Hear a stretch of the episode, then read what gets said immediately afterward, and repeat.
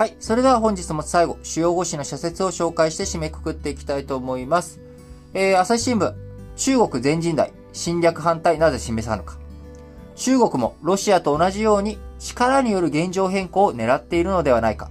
もしもこのままロシアの蛮行を黙認するのならば、国際社会が送付心を深めるのは当然だろう。えー、朝日新聞、日光幹部逮捕。真相、厳正に真相の究明を。株式市場では一部の大口顧客らが優遇されているのではないかとの疑念がつきまとい、家計が株を縁遠く感じる、えー、一因になってきた。ね、この日光幹部の不正、えー、取引、えー、4人ね、逮捕されてますが、全員否認、えー、通常の、え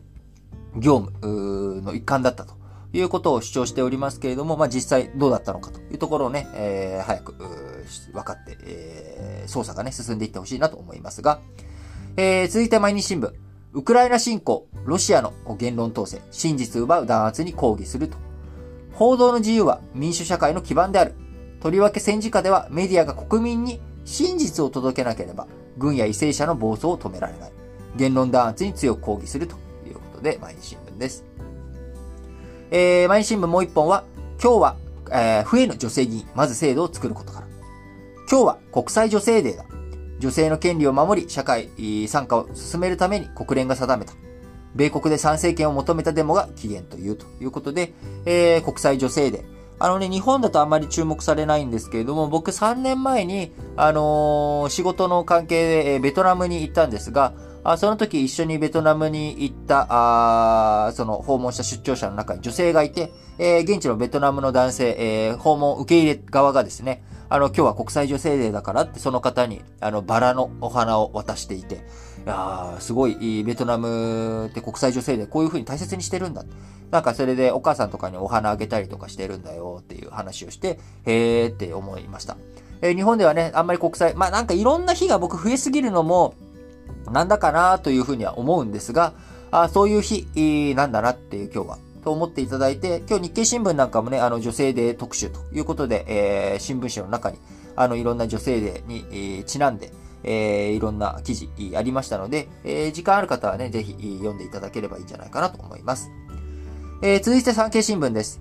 えー、高梨のワールドカップ優勝、スポーツが教えてくれる。人は立ち直れる。ただし仲間の力を必要とする。スポーツは様々なことを教えてくれる。別に仲間の力がなくても自分でね、立ち直れることもありますが、もちろん仲間の力とかがあれば、より一層、あのー、元気が、あね、早く出るっていうことはあると思います。なんかこういうのを見ると、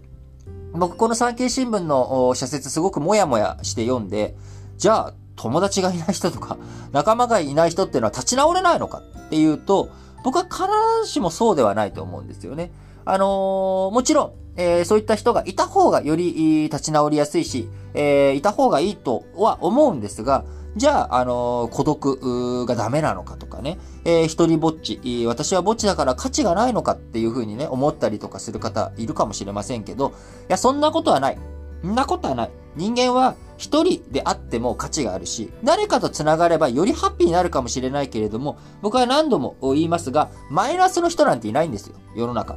どんな人にも価値がある。プラスなんだ。これが僕はその人間っていうものの平等っていうことの根幹だと思ってます。えー、実際に世の中見渡して差あるじゃない。そりゃそうですよ。例えばね、あの僕、そのね、足、あの9秒台で走れないです。100メートル。何秒台だろ、今。15秒とかで走れるかな、ちゃんと。なんか、いや、15秒がちゃんと走れてるかどうかもわかんないですけれども、あの、能力っていうものは人によって違うわけです。で、当然、えー、社会とか時代によって、その能力に基づいて、えー、稼げる金額とか、えー、手に入れられる生活っていうものは違うわけです。えそうなってくると、え誰かと比較したときに、例えば、えイーロン・マスクが、じゃあもうめんどくさいんで1兆円持ってるとしましょうか？1兆円持ってて、え僕が、あじゃあ僕が仮に1000億円持ってるとしましょうか？えそうすると、じゃあ僕とイーロン・マスクは9000億円差があるから、お前は、お前の価値なんてね、あの、9000億円足りないんだ、ないんだっていうことになるかって言ったら、なわけないんですよ。あの、みんなプラスなんです。えー、そういった意味で、えー、僕は世界っていうのは平等だし、一人一人に全員価値があるっていう点、えー、その点において僕らはみんな平等だし、そこに差なんてないんです。ただ、あのー、どうしても人間比べたがっちゃうんですよね、何かと。えー、そうじゃなくて自分がプラスなんだっていうこと。えー、お金で、けでいくとね、借金っていう言葉もあったりとかしますけれども、えー、そういうものを取り除いて、人間としての価値はみんな友達がいようが、お金を稼いでいようがいまいが、えー、友達がいなかろうがいようが、家族がいようがいまいが、あの、何か仕事をしてようが仕事してまいが、あなんであれですね、人間には価値がある。えー、それは僕はね、根幹として、えー、絶対いいだと思っておりますし、えー、皆さん、あの、何かね、やっぱり、こう不安になったりとか、悲しくなったりとか、辛いなっていう時に、えー、自分って何の価値もないなって思うことあるかもしれませんけれども、そんなことないよと。生きてるだけで丸儲け。えー、ってね、あの、これ、明石家さんまさんがよくね、好きで使っていることですけれども、えー、そうだと思います。生きてるだけでプラスですし、えー、毎日毎日一つずつ、うこう、日を重ねていく。えー、平凡で何、何気なくて、えー、世界を何も動かさないかもしれないけれども、えー、そんな一日一日が価値あるものなんだということ。えー、これをね、えー、僕は、えー、高梨選手のワールドカップ優勝に、えー、彼女が、じゃあ優勝したから彼女は立ち直ったっていうふうに今言われちゃってますけど、別にそんなことない。別に勝たなくてもいいんですよ。勝たなくても、立ち直るも何もですね、そもそも、あのーオリンピックのタイミングから別に彼女の価値っていうのは何一つ変わってないし、誰にも迷惑なんてかけてない。で、その代わり、あのー、なんか本人のね、気持ちの中で、えー、ダメージを受けてしまった。これはまあ事実であると思います。そこから立ち直ったこと自体に価値があって、別にワールドカップの優勝っていうのは結果でしかない。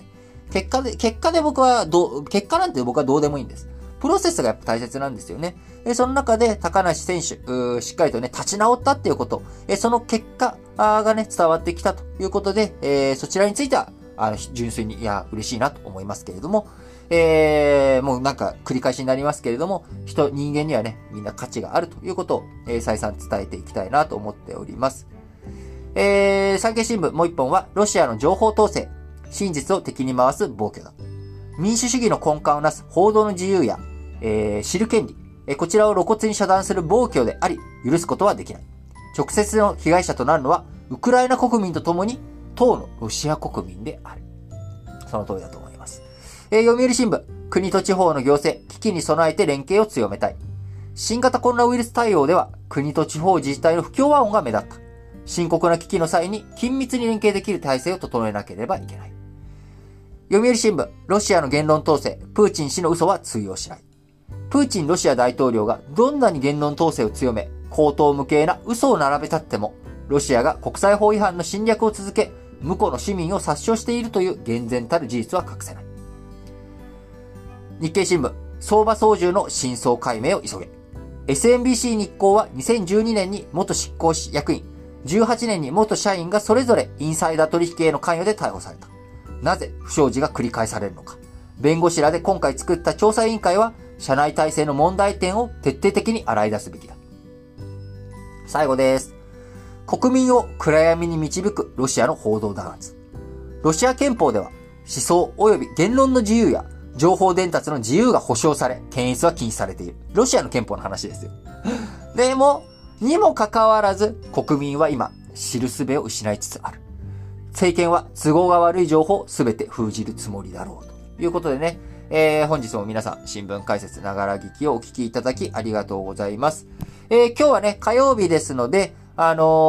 ー、ラジ歴本体、えー、こちらの方の配信日でもあります。えー、604、ディアドコイ戦争、アレクサンドロスの後継者は俺だもんね、プトレマイウスの主張ということで、えー、先週から引き続いて、ディアドコイ戦争について取り上げております。えー、エジプトで、えー、ファラオになっていたプトレマイウス。えー、こちらについてのね、話に、えー、しておりますので、ぜひこちらの方も聞いていただければと思います。えー、そしてね、えー、ラジ歴、えー、では、あラジ歴本体の方でも、この新聞解説ながら聞きでも、えー、リートモソッシーもですね、えー、皆様からのお便りお待ちしております。えー、お便りはね、各エピソードの概要欄、こちらの方に、えー、Google フォームのリンクを貼っておりますので、そちらからどしどしご応募いただければと思います。はい。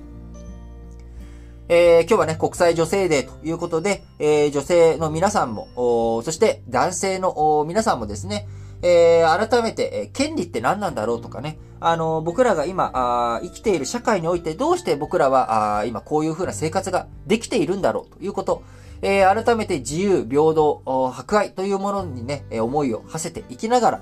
あどういうふうに今後の世界がなっていくのか、そういったことをね、考える、そんな一日になっていただけたら素敵だなと思いますし、それにこの新聞解説ながら聞き、あるいはラジ歴本体、こちらの方が皆さんにとって考えるヒントになれば幸いです。